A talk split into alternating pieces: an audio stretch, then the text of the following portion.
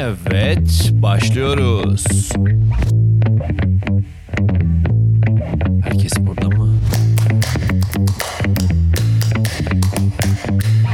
Herkese merhaba, ben Yakup Özkaya.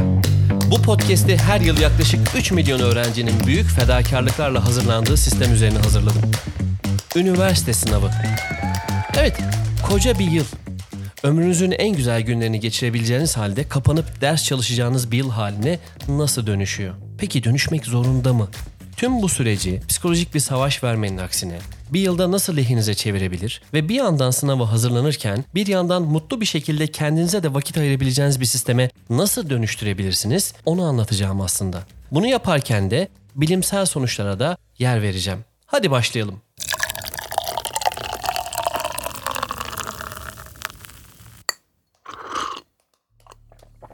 Arkadaşlar bu podcast'i hazırlarken Teacher Clarity Playbook kitabının yazarlarının bir noktaya değindiğini gördüm eğitimle ilgili. Öğrenme sürecini bir uçağı uçuran pilota benzetiyorlar. Nereye gittiğini bilmeyen bir pilot tarafından uçurulan bir uçağa bindiğinizi hayal edin. Ya da sizinle ne zaman iletişime geçeceğini bilmeyen bir kontrol kulesi. Ne kadar vahim sonuçlar doğurur değil mi?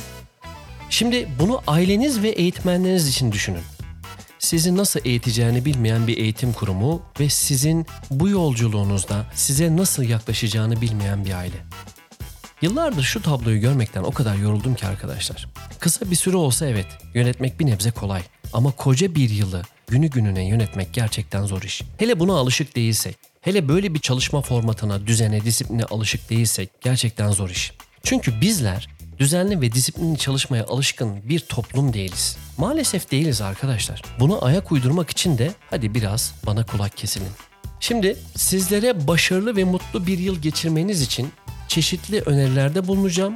Bu sayede her derse yeteri kadar vakit ayırabileceğiniz, kendinizi ihmal etmeyeceğiniz, sağlık ve doğru beslenmenin de içinde olduğu bir strateji sunacağım aslında. O yüzden beni iyi dinlemenizde fayda var. Birazcık uzun olacak ama inanın bu bir yılı çok iyi atlatmak için belki de böyle bir konuşmaya ihtiyacınız vardı. Ben de bu ihtiyacı gidermek adına bugün bunun için bu hazırlığı yapıyorum.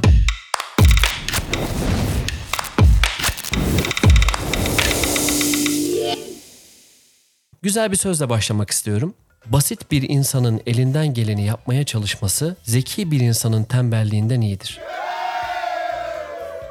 Değerli arkadaşlar, bu sınavda derece yapmanız için ya da çok iyi bir üniversitede okumanız için çok zeki olmanıza gerek yok.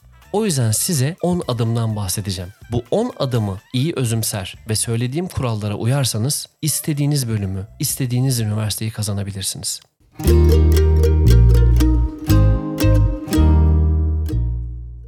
Birinci adım. Kendinize bir çalışma alanı belirleyin. Evet, iyi bir çalışma ortamı yaratmadığınız sürece birçok etken verimli çalışmanıza engel olacak arkadaşlar. Bu nedenle bir kütüphane, bir çalışma odası, bir dershane veya evinizin mutfağı bu hiç fark etmez. Sizin için en iyi ortamı bulmanız yeterli. Sadece belli aktiviteleri gerçekleştirdiğiniz bir yer olmamasına dikkat edin. Yani ne gibi? Yatağınızın olduğu yerde ders çalışmanız pek de mantıklı olmayabilir çoğu zaman uyuma ihtiyacı hissedersiniz. Çünkü yatağınızın bulunduğu yerin bir amacı var, uyumak. Bir de yatağın çekim gücü var. Ben bunu verdiğim seminerlerde anlatıyorum. Yatağın yakınında bir yerde çalışıyorsanız yatak der ki senin sırtın ağrıyor gel burada çalış. Sen yok dersin olmaz. Çalışamıyorum orada. Uyurum sonra. Yok der. Gel burada çalış. Sonra gidersiniz o yatağa. E, sırtınıza iki tane yastık koyarsınız. Sonra uzanırsınız biraz daha rahat çalışayım derken bir bakmışsınız uyuyakalmışsınız. İşte bu yatağın çekim gücü. O yüzden yatağın olduğu yerde, koltukta, divanda uzanarak çalışmak. Bunlar dikkatin toplanmasını güçleştirecek, çalışmak için daha çok zaman kaybetmenize neden olacaktır. Ayrıca çalışma alanı derli toplu, yalın sabit olmalı. Işık, ısı gibi bir takım fiziksel sorunlar da çözümlenmiş olmalı bu durumda. Yüksek sıcaklık sizi gevşetir arkadaşlar. Çok sıcak bir yerde ders çalışamazsınız. Uykunuzun gelmesine sebep olur. Soğuk ise sizi dinç tutar, odaklanmanıza yardımcı olur ama hasta olmanıza sebep olacak kadar da soğuk olmamalı tabii. Ortamın ışıklandırması da dikkat etmeniz gereken bir diğer husus. Loş bir ortamda hem bunalırsınız hem de gözünüz çok fazla yorulacağından verimli çalışamazsınız. O yüzden bir çalışma masanızda bir çalışma ışığı olursa harika olur. Gözünüzü rahatsız etmeyen yeterli ışık alan bir yerde çalışmanız oldukça önemli. Araştırmalara baktığımda iyi aydınlatılmış ortamlardaki öğrencilerin loş ışıklı sınıflardaki öğrencilere göre %25 daha başarılı olduğunu gördüm. İkinci adım.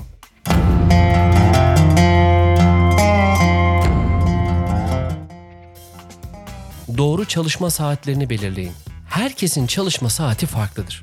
Mesela ben, arkadaşlar herkes uyuduktan sonra gün aydınlanana kadar o kadar verimli çalışıyorum ki. Ama sabah işe gideceksem bu çok da mantıklı olmayabilir. O yüzden kiminiz hala okuyor olabilir, kiminiz mezun olabilir, kiminiz bir işte çalışıyorken bu sınava hazırlanıyor olabilir. O yüzden sizin için en doğru zamanı bulmanız lazım. Benim için gece. Niye gece? Şehir sessiz, herkes uyku modunda, sosyal medyada dahi kimse yok. Çalışma saatlerinizi belirlemek o kadar önemli ki eğer yanlış zamanı seçerseniz çalışma şevkinizi bile kaybedebilirsiniz. Muhteşem bir havada, herkesin sokakta olduğu bir saatte çalışmak ne kadar doğru ve ne kadar zor değil mi? Siz size en uygun saatleri bulun ve sadece bu saatlerde çalışmaya özen gösterin. Kiminiz sabah çok erken kalkıp başlar, kiminiz gece çalışır. Kiminiz için gününün bütün saatleri verimli olabilir. O yüzden bu sadece bir tavsiye. Üçüncü adım.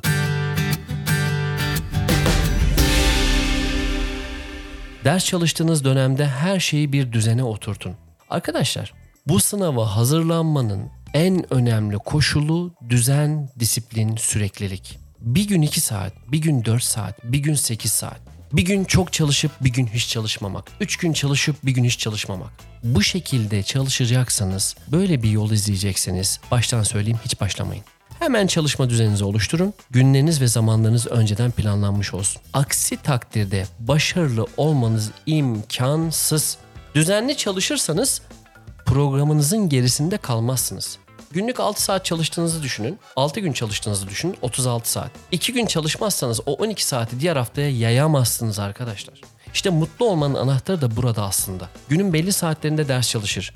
Belli saatlerinde spor yapar. Belli saatlerinde müzik dinler ve belli saatlerinde yemek yerseniz kurduğunuz sistem hem sizi başarıya taşır hem de sonraki hayatınızda da başarılı olmanızı sağlayacak disiplini kazandırır. Arkadaşlar bir yıl deyip geçmeyin. Tüm ömrünüzü, tüm geleceğinizi etkileyen bir şey bu. Yani inşaat mühendisi olursan hayatın öyle bir ivme alacak. Bilgisayar mühendisi olursan öyle. Doktor olursan yani tıpı kazanırsan bambaşka bir hayat. Hukuk okursan bambaşka bir hayat. 4 yıllık değil 2 yıllık okursan bambaşka bir hayat seni bekleyecek. O yüzden bu yılın farkına varmanız lazım. Bunu size herkes anlatamaz. O yüzden bu podcast'i iyice özümseyin. 4.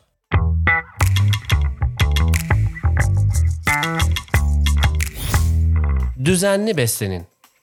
Zihnimiz ne kadar önemliyse vücudumuz da bir o kadar önemli arkadaşlar. Sağlıklı beslenmez, yeteri kadar su tüketmezsek kısa sürede yoğun tempoya dayanamaz ve bitkin düşeriz. Bu nedenle sağlığımıza ve beslenmemize dikkat etmemiz hayati önem taşıyor.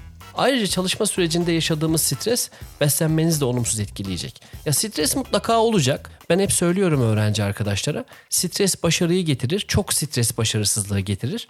O yüzden dozunda bir stres mutlaka yaşayacaksınız. Ee, öte yandan ders çalışırken enerjisi yüksek şeyler tüketmeyin. Tüketirseniz konsantrasyonunuz çabuk bozulur ve odaklanma problemleri yaşarsınız.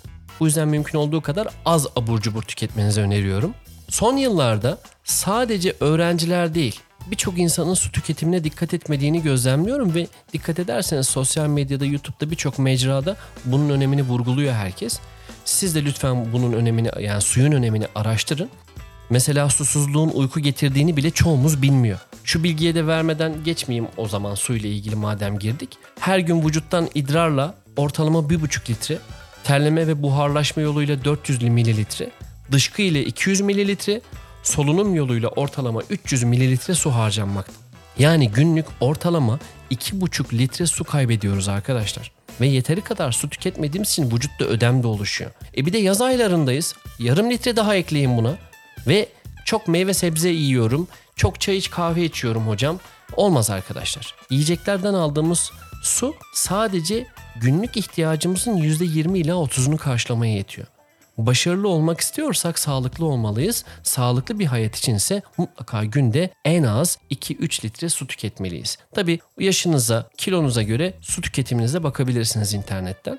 Beşinci adım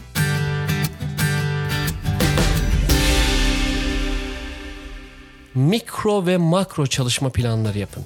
Kendinize hangi hedefi koyarsanız koyun, o hedefe ulaşmak için doğru strateji oluşturmanız ve bir plan dahilinde ilerlemeniz gerekiyor arkadaşlar. Bu diyet yapsanız da böyle, spor yapsanız da böyle, ders çalışsanız da böyle. Hayatta herhangi bir şeyde başarılı olmak istiyorsanız bir planınız ve hedefiniz olmalı. Peki hocam mikro ve makro plan nasıl yaparım?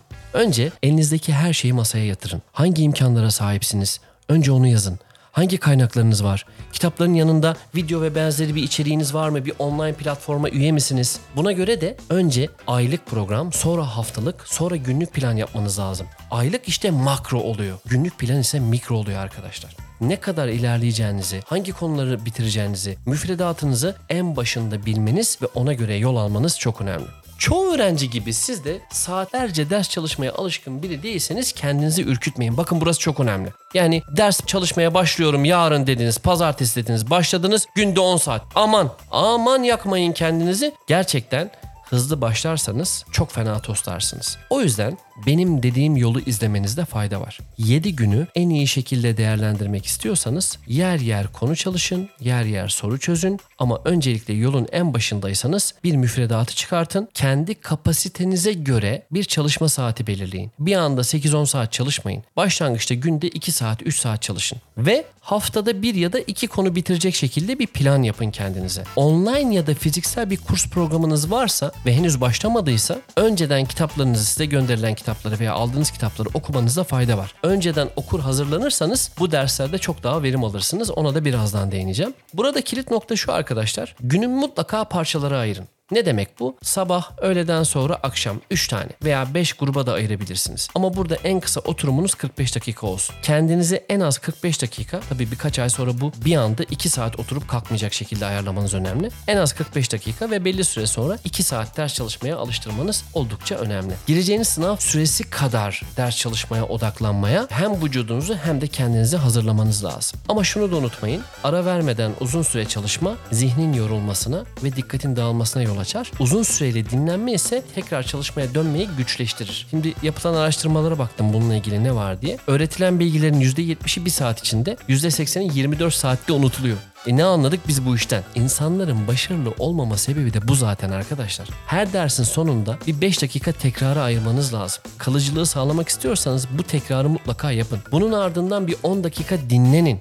Özellikle uykudan önce tekrar yaparsanız unutmayı oldukça engeller. Bu da bilimsel olarak tespit edilmiş. Bununla ilgili de bir makale okudum. Yine sabah kalktığında bir önceki ders tekrar etmek bilgiyi kalıcı kılar. Haftanın belli saatleri, ayın belli günleri tekrar yapmak yine bu bilginin daha da kalıcı olmasını sağlar. Ve bu şekilde siz öğrendiğiniz bilgiyi unutmuyorsunuz. Bu sebeple başarılı oluyorsunuz. Altıncı adım.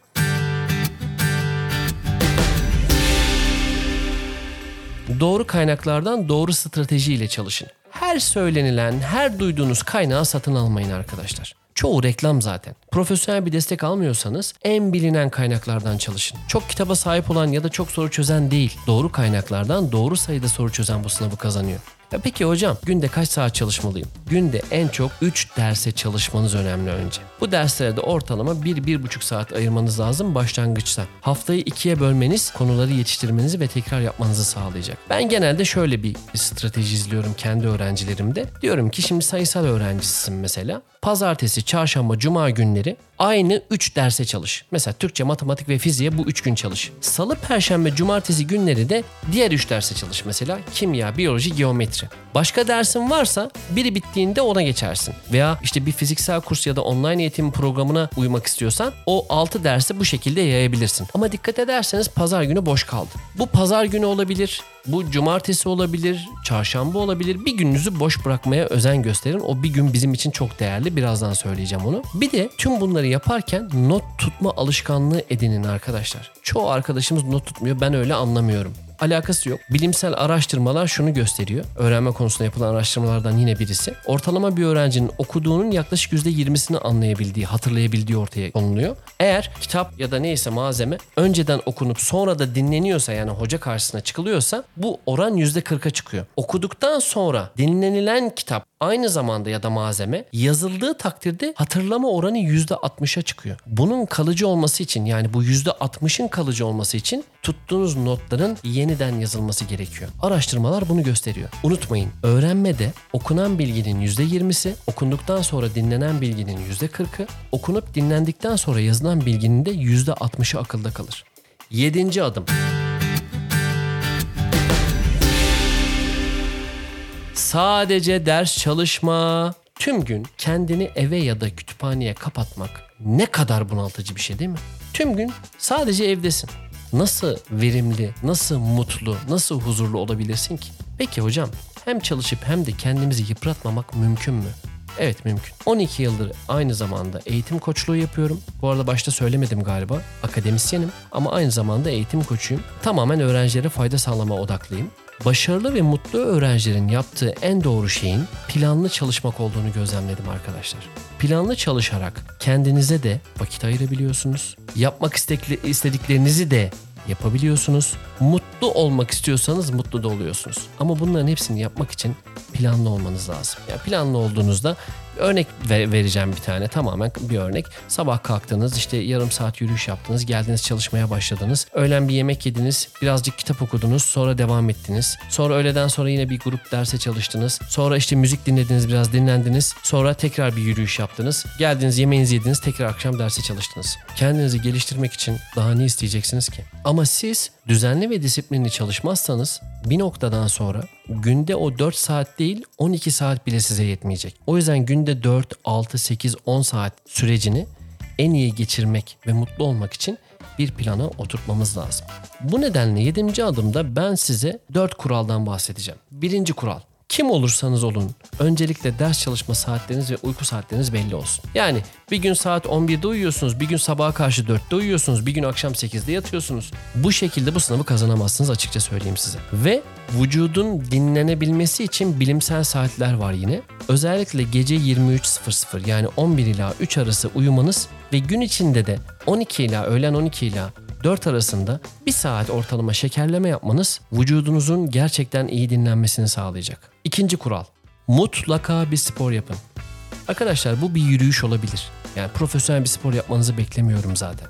Bu bir koşu olabilir, evde egzersiz olabilir. Ama her gün mutlaka en az 30, mümkünse 45 dakika spor yapmayı alışkanlık edinin. Çünkü spor yapmazsanız bu kaçınılmaz. Bu yıl çok kilo alacaksınız. Kilo alınca mutsuz olacaksınız. Mutsuz olunca da ders çalışma veriminiz düşecek. O yüzden günde 45 dakika spor yaparsanız ne yerseniz yiyin. Spor yapmadığınızdan çok ama çok az kilo alacaksınız oranla. Üçüncü kural yaklaşık bir yıllık bir sürecin ilk 6 ayı bak bu çok güzel. Bir gün sonraki 6 ay ise yarım günü tamamen dinlenmeye ayırın. Ah hocam ne diyorsun haftada bir gün dinlenebilir miyim? Tabii ki dinlenebilirsin.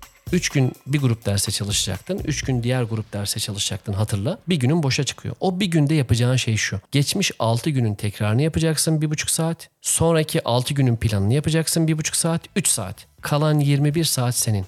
O gün çok geç uyan, mis gibi uyu. O gün muhteşem bir kahvaltı yap. O gün kendine, arkadaşlarına, ailene vakit ayır. İnan bana bu şekilde istediğin bölümü, istediğin üniversiteyi kazanabilirsin. Devam ediyorum. Dördüncü kural. Müzik de dinleyin arkadaşlar. Araştırmalarla kanıtlanmış gerçeklerden biri de müzik dinlemenin öğrenmeye yardımcı olması. Buna Mozart etkisi de deniliyor. Öğrencilerin ders çalışma esnasında klasik müzik dinlemeleri çalıştıkları konuyu daha rahat öğrenmelerini sağlıyor. Ama tüm bunları yaparken yapılmaması gerekenlere de dikkat etmeniz gerekiyor arkadaşlar. Aslında bunun en zor kısmı ders çalıştığınız süre boyunca telefon ve sosyal medyadan uzak durmanız lazım. Ve ben kendi öğrencilerime çok açık ve net söylüyorum. Sosyal medyayı kapattırıyorum. Instagram'ın keşfet bölümünden kurtulmanız lazım. Aksi takdirde bir yıl sonra keşfet bölümüne harcanan vakti soru çözerek geçirseydim bu sınavı kazanırdım diye kendi kendinizi yersiniz arkadaşlar. 8. Bir programa dahil olun ve zamanı iyi kullanın. Zaman. Günümüzde satın alamayacağınız ve daha fazla faydalanmak için insanların servet harcadığı şey değil mi zaman? İnsanlar bir yerden bir yere yürümek yerine neden otobüse gidiyor? Ya da otobüs yerine neden arabayla? Ya da araba yerine neden uçakla? Yine cevabı zaman. Bugün internetten alışverişten tutun, online yemek ve market alışverişine kadar birçok şeye sebep olan şey aslında zaman.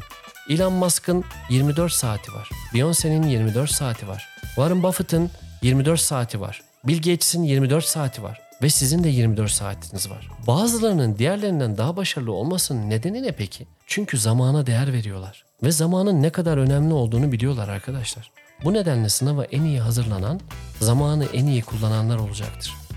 Evet, bir programa dahil olun demiştim. Üniversite sınavına hazırlanan çoğu öğrenci gibi siz de ne yapacağınızı bilmiyorsanız ve YouTube'dan çeşitli koçları ve programları izleyerek hallederim diyorsanız büyük bir yanılgı içindesiniz açıkça söyleyeyim size. Bir eğitmen, bir koç, bir eğitim kurumundan destek alabiliyorsanız mutlaka alın. Çünkü gerçekten zor bir süreç. Bir yıllık bir yola giriyorsunuz siz. Birkaç günlük, birkaç haftalık bir şey değil bu. Koskoca bir yıllık bir süreç. Yalnız olmamalısınız. Yanınızda olan birilerinin varlığını hissetmelisiniz. Ee, özellikle program konusunda sorun yaşıyorsanız örgün veya online bir kurs programı varsa maddi imkanınız buna el veriyorsa ona katılmanızda fayda var. Geçen bir çalışma yaptık biz. Şunu fark ettik. Bir öğrencinin bir yıllık sınava hazırlık sürecinde haftada 4 gün olmak üzere toplamda en az 156 gün fiziksel kursa gitmesi gerektiğini fark ettik. Kursa gittiği her gün ulaşım için ortalama 2 saat kaybediyor bu öğrenci. Yıllık zaman kaybı ortalama 300-312 gün falan sürüyor. Günlük ortalama 4 saat verimli ders çalışabildiğini düşünürsen 78 verimli ders çalışma gününü kaybediyor fiziksel kursa giderek. Bunların yanı sıra fiziksel kursa giden bir öğrenci sınava hazırlık süresi boyunca yaklaşık 156 kez dışarıda yemek yiyor. 312 kez ulaşım aracı kullanıyor.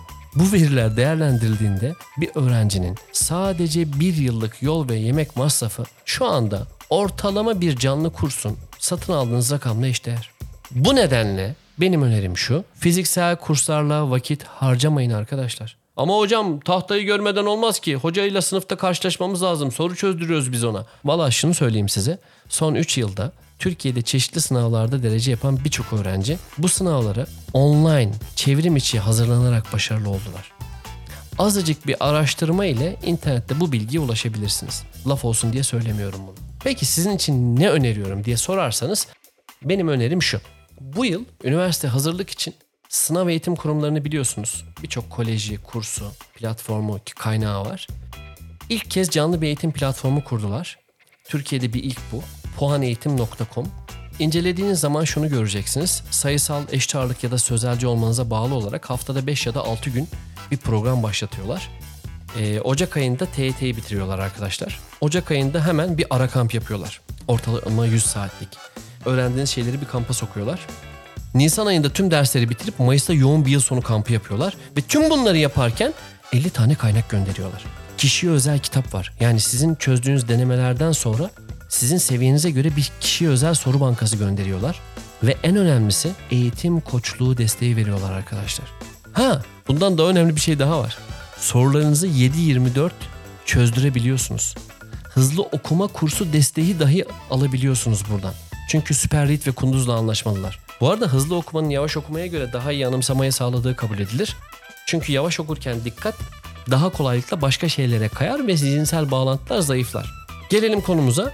Fiziksel bir kursa göre fiyatları inanılmaz uygun arkadaşlar. Buna katılmak zorunda değilsiniz tabii. Ama bu tarz bir program ile hem zamandan ciddi bir tasarruf edersiniz hem de eğitime servet ödemek zorunda kalmazsınız. Cebinizdeki paranızda da daha çok kaynaktan faydalanırsınız. Son iki maddeye girdim artık. Kendinize güvenin arkadaşlar. Bunca şeyin arasında dokuzuncu maddemiz kendinize güvenin. En önemli olan şey de bu değil mi aslında? Kendisine güvenmeyen birisi nasıl başarılı olabilir? Ailenizin ya da sevdiklerinizin size güvendiği kadar sizin de kendinize güvenmeniz önemli. Kendinize güvenirseniz başarırsınız. Aksi takdirde size verilen eğitim ve kaynaklar ne kadar iyi olursa olsun hiçbir işe yaramaz. O yüzden bir yola çıkıyorsunuz. Kendinize güvenerek, bu işi başaracağınıza inanarak bu işe başlayın, bu yola çıkın. Ve son adım, 10. adım, kitaplarınızın yanına hayallerinizi koymayı unutmayın. Hep söylerim.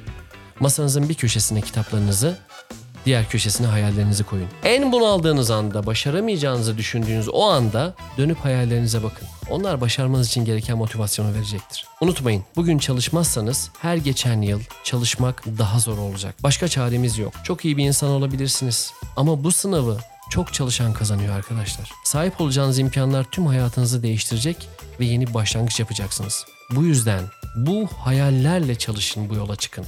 Eğer kolay olanı yaparsanız hayatınız daha zor olacak. Fakat zor olanı yaparsanız hayatınız daha kolay olacak. Ve ben sözlerimi Halil İnalcık'ın şu sözüyle bitirmek istiyorum. Ben öğrencilerime hep şunu söyledim.